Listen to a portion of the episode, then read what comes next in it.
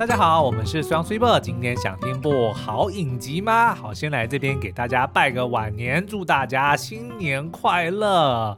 龙年行大运，好没有新意哦。哎、欸，我有我有一个还蛮厉害的这个祝词哦，就是什么祝词？祝你们龙年龙光焕发，画龙点睛，钱钱龙来，欣欣向荣，事事龙顺心，哦哦、全家龙平安。你看我的龙都在不同的地方出现、哦、对对对，因为是就是可以就是变成有点像闽南语的谐音嘛，龙中来这样子的意思。好，那不知道你的这个农历假期是否跟我们一样充实呢？就是什么都没有做，有我们把《甄嬛传》看了三周目了，对，然后当然我们还就是一直狂练走啦，嗯，对，所以的确身体练得蛮好，然后心情也很愉快。为什么呢？因为《甄嬛传》呢实在是太精彩了。这个在二零一二年播出的影集哦，其实这十几年来应该。所有的听众至少都已经看过一遍。二零一二年，对对对，播出的哦，是二零一二年哦，哎，就是我们粉丝页成立的那一年，没错，所以跟我们一样，已经迈入第十二年了。那但是呢，相信这个许多的听友呢，应该看过不止一次哦。在那个聊天室里面，就有看到有人说，我十年来看了五十八次，怎么那么准啊？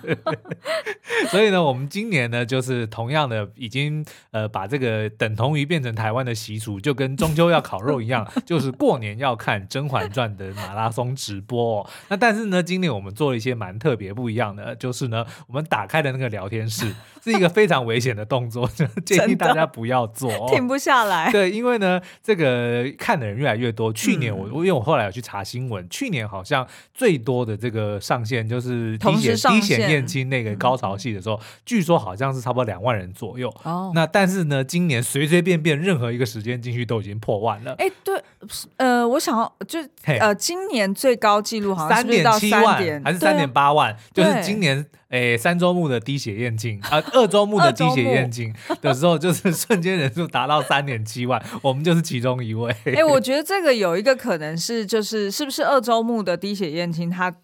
播出的时间刚好是大家可以看，哦、就是可以开电视的。对，因为我印象中好像一周目的时候，他的滴血验亲是在半夜，嗯，所以就大家不一定能够赶得及看。对。对，所以还要就是他的名场景还是要发生在就是尽量大家是清醒的状态，是。那他那个同时上线人数就会创新高。嗯，然后呢，因为这个影集其实每一集都有亮点哦，所以不管你是从哪一集的哪一个段子哪一秒开始看呢，其实都能够毫不违和的继续追下去，嗯、而且呢，尤其是虽然我们已经看过非常多次了，但是呢，却反而有点像在看六人行一样，哦、对不对？对对对，就即使你已经知道发生什么事情，嗯、但是你反而可以花更多的时间，比如说去 appreciate 他的不管是演技啊、妆容啊、装扮啊这些等等其他的精美的制作哦，嗯、所以反而是更能够有不一样的体验。那再加上呢，我们这次打开聊天室之后呢，才发现说，真的高手在民间，乡民们的智慧真的是不可小觑 哇！他们的那个。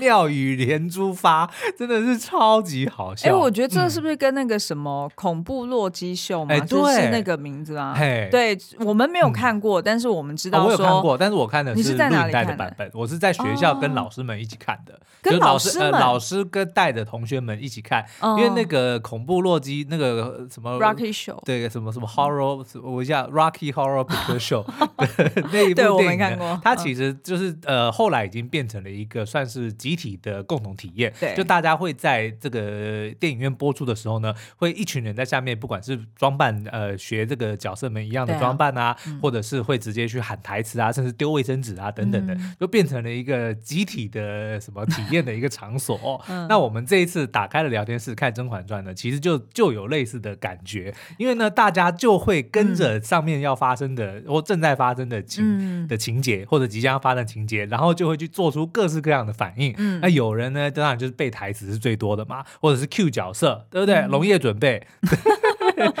竹席辣宝贝 暖身，对，就去预测，呃，就直接去预告说接下来会登场的是谁，欸、或者直接背台词。甚至还有人呢在里面问说：“哎、欸，那个乐色车已经开了吗？” 请问今天今天开始收乐色了吗？然后就有人讲说：“哦，高雄早上收了一轮，晚上会恢复正常，就非常的精彩哦。”然后呢，也会有人会做一些科普，嗯、对不对？就是比如说会有人问一些这个，比如说历史，就是中药药材啊，欸、或者是当时候的历史啊，对。比如说这个八爷是谁啊，九爷是谁啊，对不对？然后那个赛赛吉娜怎么呃，不是阿吉娜赛斯黑是什么东西，就会有人去科普一下之类的，就非常非常的精彩。好好，总而言之，我们今天节目要聊什么？我们要聊这个九大名场景，看能不能聊得完啦，可能聊不完，就是我们自己看完就是。伴着聊天室看完一轮之后，其实我们看不止一轮啦，对，但是完整的一轮之后呢，我们自己觉得最有趣的这个十大名场景，搭配乡民的智慧的语录 跟他们的互动。哎，你自己也有贡献一句啊，我有贡献一句，待会会讲到。对对对对，OK，好，那第一个名场景呢，当然就是主题曲啦，因为呢它是直播的关系，所以在 YouTube 上面看这个那个八大电视的这个直播，其实是没有办法像在 OTT 那样子跳过片头。片头片尾，哎、欸，所以你就被逼着要听七十几遍 片头曲《红颜劫》跟片尾曲《凤凰于飞》。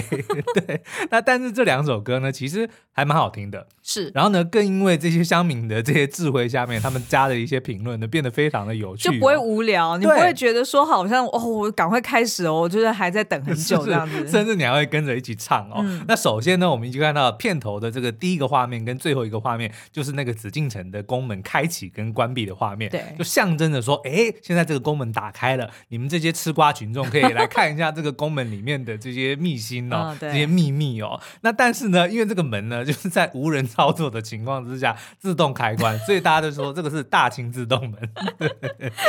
然后里面也有很多的歌曲呢，就被改成非常有趣的谐音啊，嗯、比如说呢，《凤凰于飞》里面就有一句叫做“君来有声，君去无语，翻云覆雨里”，嗯，嗯，然后呢就被。变成了预告甄嬛要跟十七爷外遇的翻云覆云里，对，对，因为十七爷是云里，对，他名叫云里哦。那后来呢，还有那个听梧桐细雨，瑟瑟其叶，随风摇记忆呢，里面的瑟瑟其叶，随风摇记忆就变成了瑟瑟气叶，随风摇唧唧。我本来只知道瑟瑟气叶，我不知道随风摇记忆变成随风摇唧唧，因为我一直每次看，我每次进去看，我看到的都是一整排瑟瑟气叶，瑟瑟气叶。我现在才知道。细语瑟瑟气叶，随风摇唧唧。那为什么要这样讲呢？因为其实呢，大家都知道，有蛮多人，甚至我们自己呢，都曾经用《甄嬛传》里面藏的这些职场的计谋，呃，不不是计谋策略啦，嗯，就是因为大家都觉得生存之道，它就是一个宫斗剧。那宫斗剧其实就有讲了非常多这个我们可以应用在职场上面的一些策略哦。那所以呢，这个色色企业呢，就像经营国家，就像是经营一间公司一样。但是呢，这间企业一天到晚就是在讲这个大老板，就是我们的皇上是在怎样子去物色这些美女们啊，然后毛手毛脚等等的。对，对，所以色色企业呢，基本上就是在讲雍正王朝。那随风摇唧唧，哎，大家就 好。那后来呢，就是这个凤凰于飞，因为大家都知道，唱到副歌的时候呢，对会突然随着激昂的歌曲。变得非常的大声，对，所以就会有不少的这些乡民们呢，会想起我们的立法院战神的黄国昌，嗯、因为他常常在质询的时候呢，就因为大吼。就激动，然后开始提高音量哦，所以呢，这个时候呢，聊天室就会刷一排说是在大声什么啦，或者是大声警报。哎、欸，我本来不知道是 refer to 黄国昌，哎、嗯，我本来以为是说哦，是不是有什么新闻，哦、然后是在是不是什么在路边吵闹还是怎么样？对，然后所以才讲是在大声什么。然后 每次听这首歌的时候，旁边就会刷一排是在大声什么。我本来以为是这样，嗯、然后后来我才看到说有人写说呃什么国昌国昌警报，对，国昌警报。或者是国 昌大神，然后我才知道啊，原来就是在讲他啊。对，然后在这边可以跟大家科普一下，因为呢，这大家如果有在呃追这个剧的话，应该会发现说，哎，其实好像那个片头曲《红颜劫》是不是有两个版本？因为歌词好像唱的不一样。那为什么会有这样子的印象呢？哦、有这件事、哦、因为其中有一句呢，叫做“双双金鹧鸪”。嗯，那金鹧鸪是鹧鸪是就是一对鸟的意思哦。它原本呢，其实是一首唐朝的诗人温庭筠他所写的一首。菩萨蛮的词，嗯、那这个刘欢就是这个中国非常知名的音乐人，嗯、也就是片尾曲《凤凰于飞》的这个主唱哦，他就拿了这个词，然后帮他谱了曲。哦、那这个曲其实最早呢就是叫《菩萨蛮》，嗯，那后来呢他才另外写了一首，呃，找人另外填的词，写了一个这个《红颜劫》，就变成了主题曲。哦、所以《菩萨蛮》同样也是姚贝娜唱的呢，其实是插曲，但是我们也的确在这个影这个影集的时不时会听到这首歌，嗯、所以里面才会听到这个双双金鷓可是呢，你在片头曲却听不到。哦，这个这一个、哦、这一段，那是因为这其实是两首歌，哦、对，菩萨蛮跟红颜劫，它的曲是一样的，但是词不同，嗯、对，所以一个是片头曲，一个是插曲，但这不是重点，这不是重点，重点是什么呢？这双双金针菇呢 就被这个网友们改成了刷刷 涮涮金针金针菇。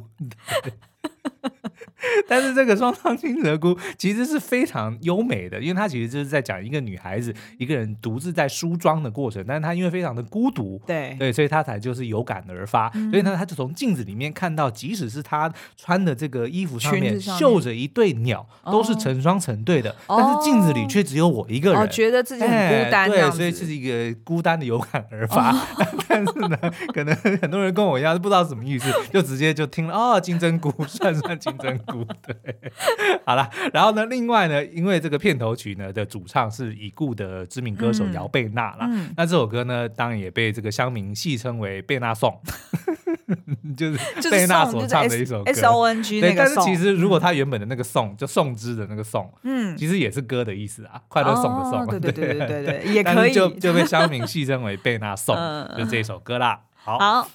好那再来呢，应该就是大家全剧都觉得说他是最好用的工具人，具人对，就是我们的小允子。那小允子呢是有一点叉叉在身上的，什么梗呢？就知道了，《甄嬛传》呢，剧如其名，其实就在叙述我们女主角甄嬛她是在后宫如何上位的过程嘛。对。但是你要成功，其实不能只靠自己，你必须要有非常强大的要有团队班底，对不对？嗯、那这个甄嬛战队呢，就是最知名的就是有崔槿汐、小允子、槿汐、小允子，还有流珠跟浣碧。浣碧呢，日币还是美金呢？就是看看你自己喜欢啦。什么什么？你刚刚讲什么？浣碧啊。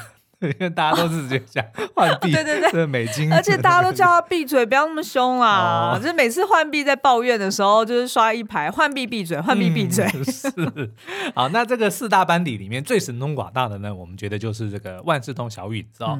因为呢，他在自从甄嬛，他当初不是坐在门口偷哭吗？嗯，然后那个时候甄嬛才刚入宫嘛，然后他就非常的心疼我们的小允子，还特别请了太医去医治他生病的哥哥。那小允就是因为这样才哭的嘛。对，然后呢，从此。他就对甄嬛非常的死心塌地哦。嗯、那后来呢，也不断的透过各种任务来证明自己的价值哦。哇，真的是飞天遁地无所。他后来就是变成掌事太监，没错没错。嗯、对，那他呢，这个比如说第十集，我们就看到他要去那个上屋顶去抓一个这个，那个我忘记。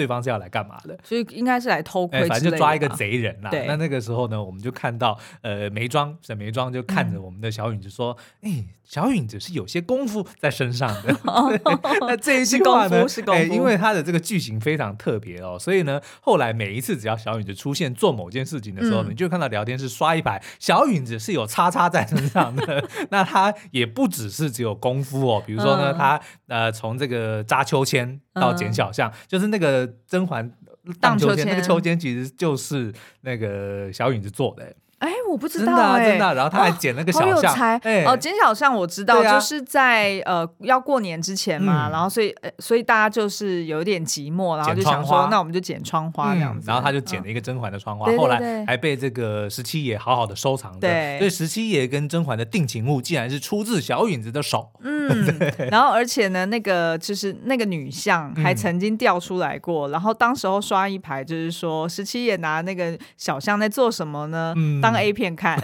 OK，然后他还会抓刺客，也会扮女鬼哦，就是什么，对对对，什么都会哦。所以，然后呢，也因为刚刚这句话，小允只是有些功夫在身上的哦，他的剧情很特别。后来呢，就被乡民们拿来照样造句。比如说呢，缓缓是有些蝴蝶在身上的，对，他不是有一次为了要赢得皇帝的这个，对，他重新要赢得皇皇帝的这个青睐，对，就找来了一大堆蝴蝶藏在身上，然后一站起来说 啊，连蝴蝶都为你倾倒。或者是呢，小夏子是有些喇叭在身上的，什么是喇叭？小夏子是皇帝身边的一个太监，那很多的消息呢都是从他身边传来的，嗯、然后就听到有人在讲说。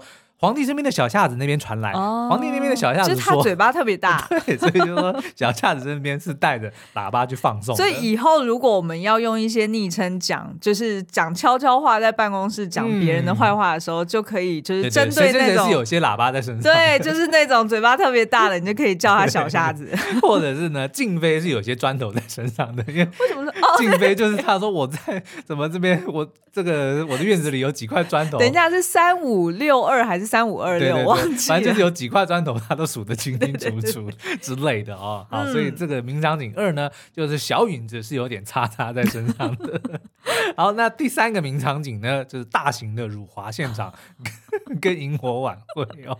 好，那这个我们影集的前半，相信大家印象最深刻的反派呢，就是由蒋欣所饰演的华妃、嗯、年世兰，哇，演的真好，真好，而且我们觉得她是所有的这些女生们里面最漂亮的一。哦，是，我也这么觉得。至少古装的扮相里面是最漂亮的一位啦。嗯、然后呢，她因为她的个性非常的强势哦，然后又有显赫的家世，所以整个后宫就连皇帝呢，其实都对她有忌惮不已哦。嗯、但是呢，因为这个世兰她的哥哥年羹尧有一次就出包了，就好不容易让皇上皇上逮到机会，就想要趁机铲除他的势力哦，就连着这个世兰一起遭殃。所以他的以前做的这些坏事呢，都一一的被抖出哦。嗯、然后他在第四十集里面的时候呢，甚至还在景仁宫，就是皇后的那个小小。小会议室里面就被众人围剿，嗯、所以呢，这个场合就被我们的乡民称呼为是 大型辱华现场，因为我们的华妃受到羞辱。对对对，羞辱 是。好，那可是呢，这个后来当然这个华妃不肯。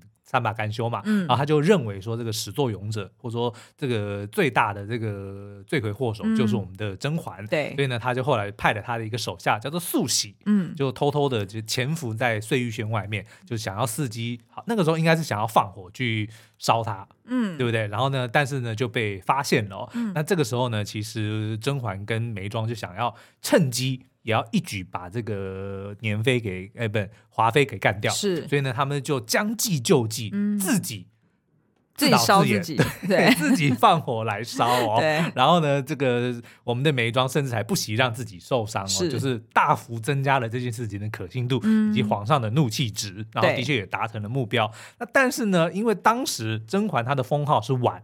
对，然后呢，眉庄的封号是会，嗯，所以呢，脑筋动得快的乡民们呢，就把这场火称作萤火晚会，婉婉跟慧，对，对哎呦，太好笑了，而且我很好奇，就是当初想出来的那个第一位到底是谁？然后他当他后来发现，嗯、譬如说他在第一周目的时候想到好了，他丢出来，对不对？对，然后所以下面刷一排嘛，然后等到二周目的时候，他发现说，抢他来抢先他讲，对对对，那他是什么感觉？哦，我觉得会骄傲。吧，会吗？如果是我，我会觉得很骄傲。就是你看，我想到的梗，结果大家都拿来用，哦、对不对？好，然后那个倒霉的太监那个素喜呢，因为他的名字听起来很像 sushi，对，所以呢，当时聊天室也刷了一排好吃的素喜在争先，好吃的素喜在争先。好，那再来的名场景呢，叫做无性升职哦，但是升职是升官的那个升职啊，对，因为甄嬛刚在入宫的时候，她不想要侍奉皇帝嘛，所以她就一天到晚装病哦，对然后呢，却意外跟假冒成为十七爷的雍正多次偶遇，嗯、发展出感情，就是我们的雍正一开始就到账号，杏花疏影里，吹笛到天明，嘟嘟嘟嘟嘟嘟嘟嘟嘟嘟嘟嘟，所以呢，那个时候其实我们的雍正是假冒了果郡王的身份，就说啊，我是十七爷，他说哎，你长得不像啊，人的样貌跟年纪往往是不相符的。好了，所以他们两个其实一开始是真爱，嗯。然后也是一见钟情哦，互相一见钟情哦。但是呢，在两人揭露身份之前，其实另外有一名宫女于是呢，她也曾经是假冒。她是甄嬛，对。呃，获得宠幸，因为甄嬛就曾经在这个晚上的时候念了一首诗嘛，倚梅园，呃，对，就就好像念的叫做什么，什么什么容易莫摧残，对对对对，对，就是那首歌，嗯，然后呢，那首诗，对，但是当时雍正并不知道他是谁嘛，然后后来这个宫女于是就假冒了这个甄嬛哦，然后就获得了宠幸哦，那后来呢，这个因为这个于是。就小人得志嘛，嗯、所以就非常的嚣张，甚至还羞辱过我们的甄嬛。对，可是没想到呢，哎，却被我们的这个雍正给听见了哦。所以不止他当场就处罚了于氏，还加封我们的嬛嬛作为贵人哦。但是因为通常呢，这个嫔妃都是要被宠幸之后才会获得封赏嘛，嗯、所以呢，甄嬛在还没有跟皇帝同房同房，还没有睡觉过，哎、嗯，就升官了，所以就被乡民们叫做无性生殖，嗯、没有发生过性关系却得以升官了。这亏他们想得出来，我天哪！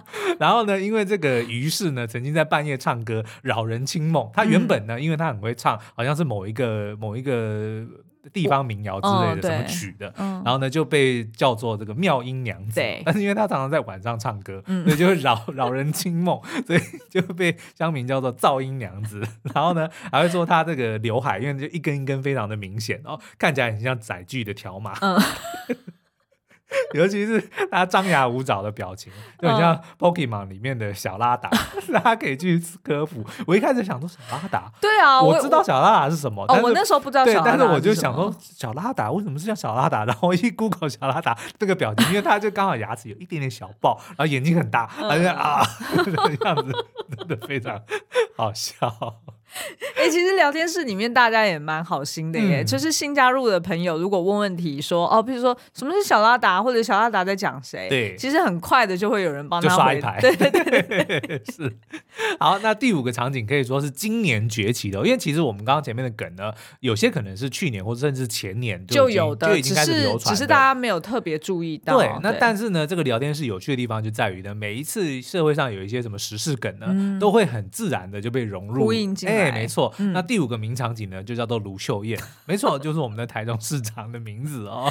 啊，因为那个《甄嬛传》里面其实名场面非常的多，哦，可是我相信大家最百看不厌的，像你看每一次收视最高的点就是滴血验亲的桥段哦。每次每次有新人进来都会先问说，现在这是第几集，或者是滴血验亲什么时候？验亲了没？验亲了没？然后人家讲说，哦，大概明天早上六点左右。然后呢，皇帝大概是晚上九点会驾崩。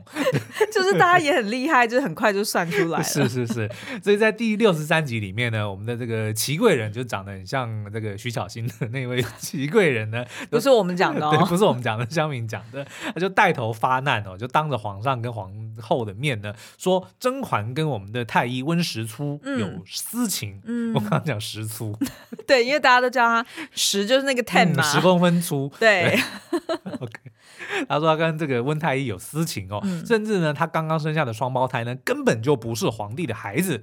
那虽然这件事情是真的，皇帝就是甄嬛的孩子，的确不是皇帝的，对。但是呢，也不是温太医的，是我们的果郡王的、哦。嗯、所以其实呢，甄嬛那个时候其实他是不怕的嘛，对，要滴血验亲就讲。对，所以画面一开始其实是呃，嗯、当那个祺贵人一开始。直接 accuse 说哦，那个小孩不是皇上的。对，那时候甄嬛的确是握紧了那个桌角，吓一跳说啊啊！但是你怎么会知道？说温太医啊啊，然后手就松开了，所以他那个镜头语言还真不错，还有特别去聚焦在他手上。所以那个时候呢，他们就提出了一个非常不科学的滴血验亲的这个做法哦。嗯、那基本上他的逻辑是呢，如果你是亲生的。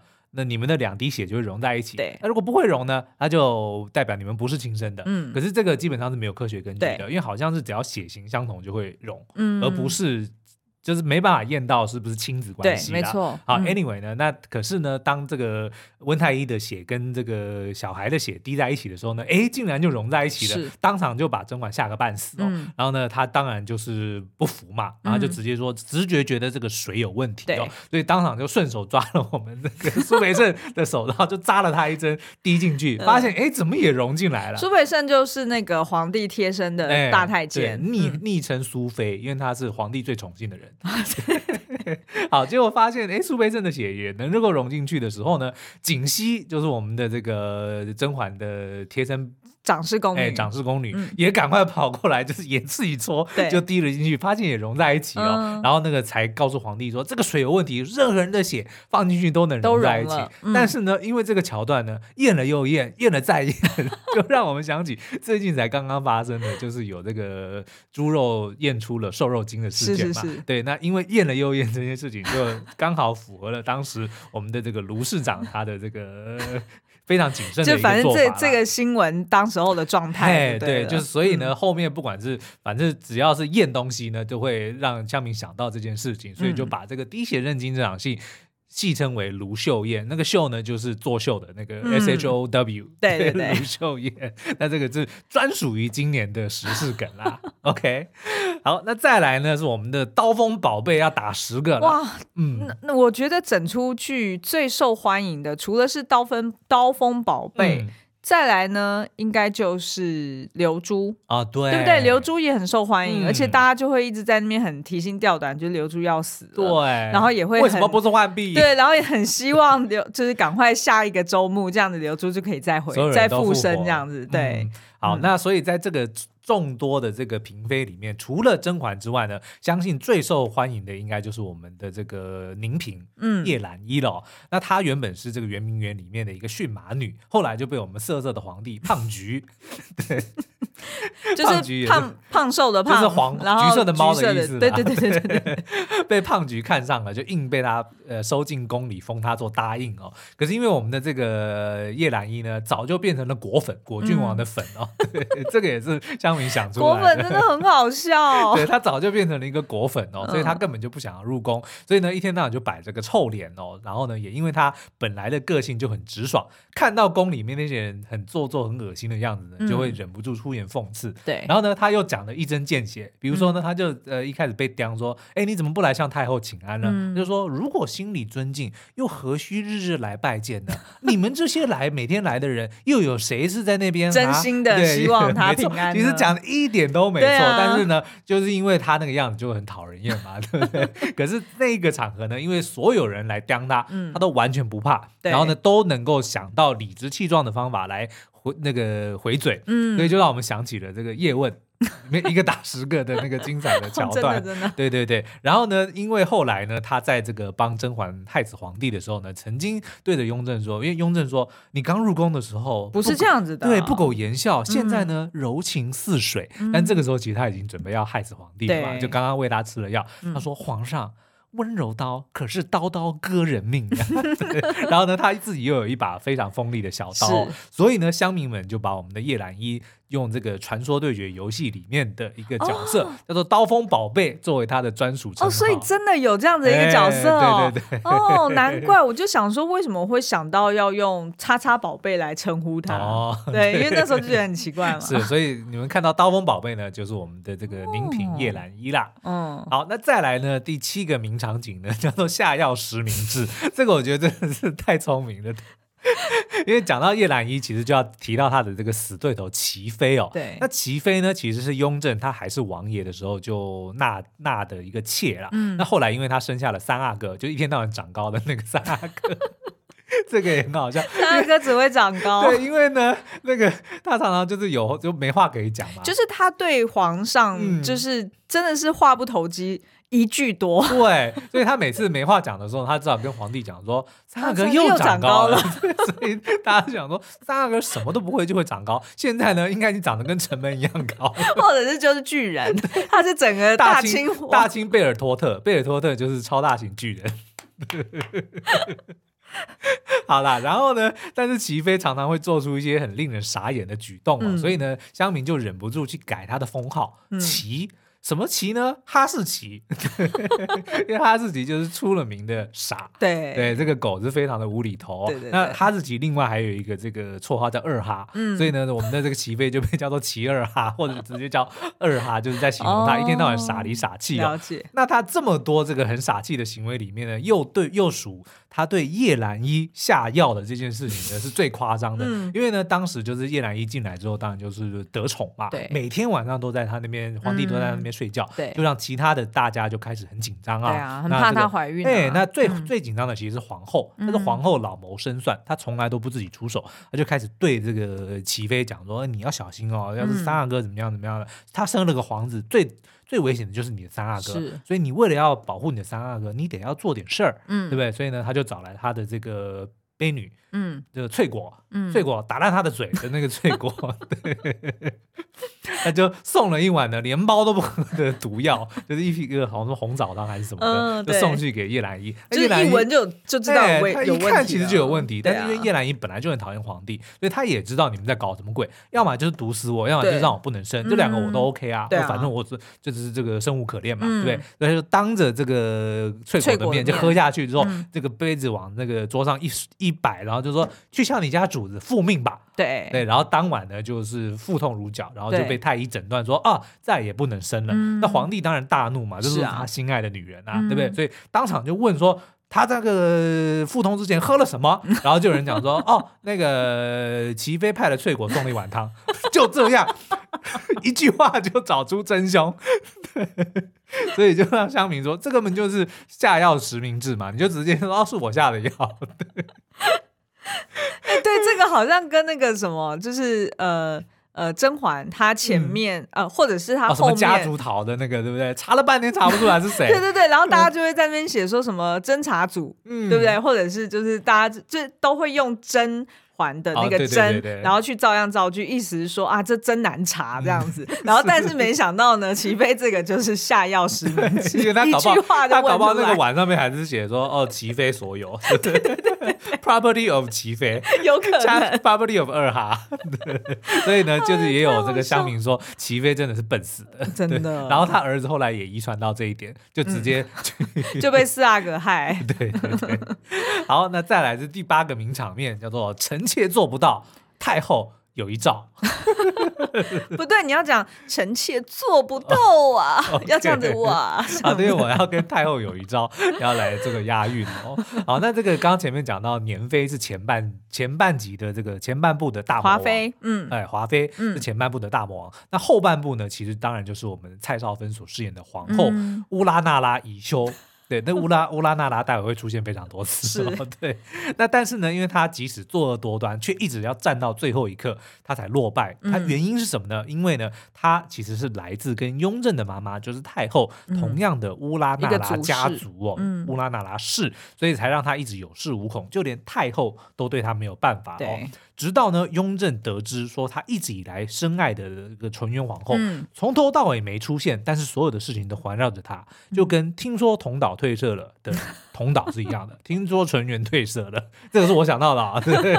哎，你有丢进去聊天室吗？我没有，因为我怕大家不知道。听说同岛是不是？哦，对对对对对对对对，因为其实听说同岛退社就是、嗯、呃，这个校园里面班上的同学都在讲同岛退社这件事情，嗯、然后每一个人都就是有呃展现出来不一样的情绪，然后他的这个戏剧效果就是在于呃同岛退社，然后大家对于这件事情的反应，嗯、然后但是事实上大家从来都没有看过同岛本人，从头到尾没有出现过，对，然后也不知道他到底真实是一个什么样的人，嗯、那其实就如同这个纯元皇后一样，没错，嗯、好那。所以呢，当他发现说，哦，原来纯元皇后竟然就是被宜修给害死的哦，嗯、所以呢，他才终于忍无可忍要废后。那这个时候呢，宜修就哭喊着说出真心话，因为他其实是深爱着雍正，对、嗯，所以他才没有办法忍受别的女人跟他好哦。那他也，我也认为，我们也认为说，他其实皇后跟呃年世兰就是华妃，其实是唯二两个是真心爱着皇帝的女人哦。对，那当然我们的这个胖菊就是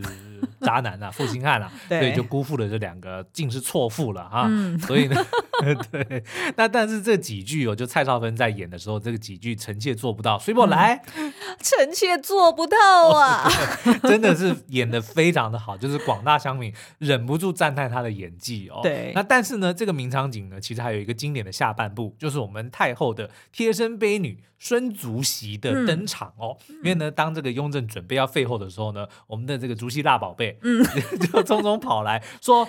太后有遗诏，然后呢，这个时候呢，这个雍正就突然讲说：“哈。”皇额娘有遗诏，对，这么多钱，哇塞，我发了，对，这是你想的哈？不是不是，因为其实前面就已经，前面已经对，前面就已经有人在说遗诏要来，遗诏要来。我想说遗诏是什么东西？对，后来说皇额娘有遗诏，但其实是说就这个太后她有这个留下一些话，对，那这个话基本上就讲说你不能够废后，嗯，那这其实也是这个他为了保护他自己的乌拉那拉氏，是然后此时呢，这个主席在念这个遗诏的时候呢，就不断的重复乌拉那拉。乌拉那拉，乌拉那拉，好像重复三次 至少。对，对，对，你口口声，你不称她皇后，口口声声称她乌拉那拉氏，你却忘了这个乌拉那拉氏也是跟太后一样，同样一个乌拉那拉氏，乌拉那拉。然后纯元皇后也是乌拉那拉氏，然后就让我们看到了这个竹席非常精彩的 rap 哦。但是重点是呢，为什么我们的竹息？就是通篇，你只要看到他出现的时候呢，就会看到聊天室刷一排说“竹息大宝贝”，对，大清第一美人。对，就是因为呢，后来甄嬛不是为了要激怒这个生病的雍正啊，嗯，就曾经告诉他说：“哎、欸，你有一位这个姓孙的答应哦，嗯、背着你，趁你这个生病的时候，在花园里面跟侍卫偷情，嗯、还绘声绘影的描绘了整个过程，说什么哇，大汗淋漓啊，正在蹲。”怎么颠鸾倒凤，不知天地为何物？哇，讲的是 超级精彩。我觉得“颠鸾倒凤”这个成语真的是很有画面。对，但是呢，我只要用两个数字就可以形容：六九。其实就是六九，是不是？好了，然后呢，甚至还说出了孙答应的赤色鸳鸯肚兜，嗯、还挂在那狂徒的腰带上。狂徒，哇塞！这个雍正听到当场就是。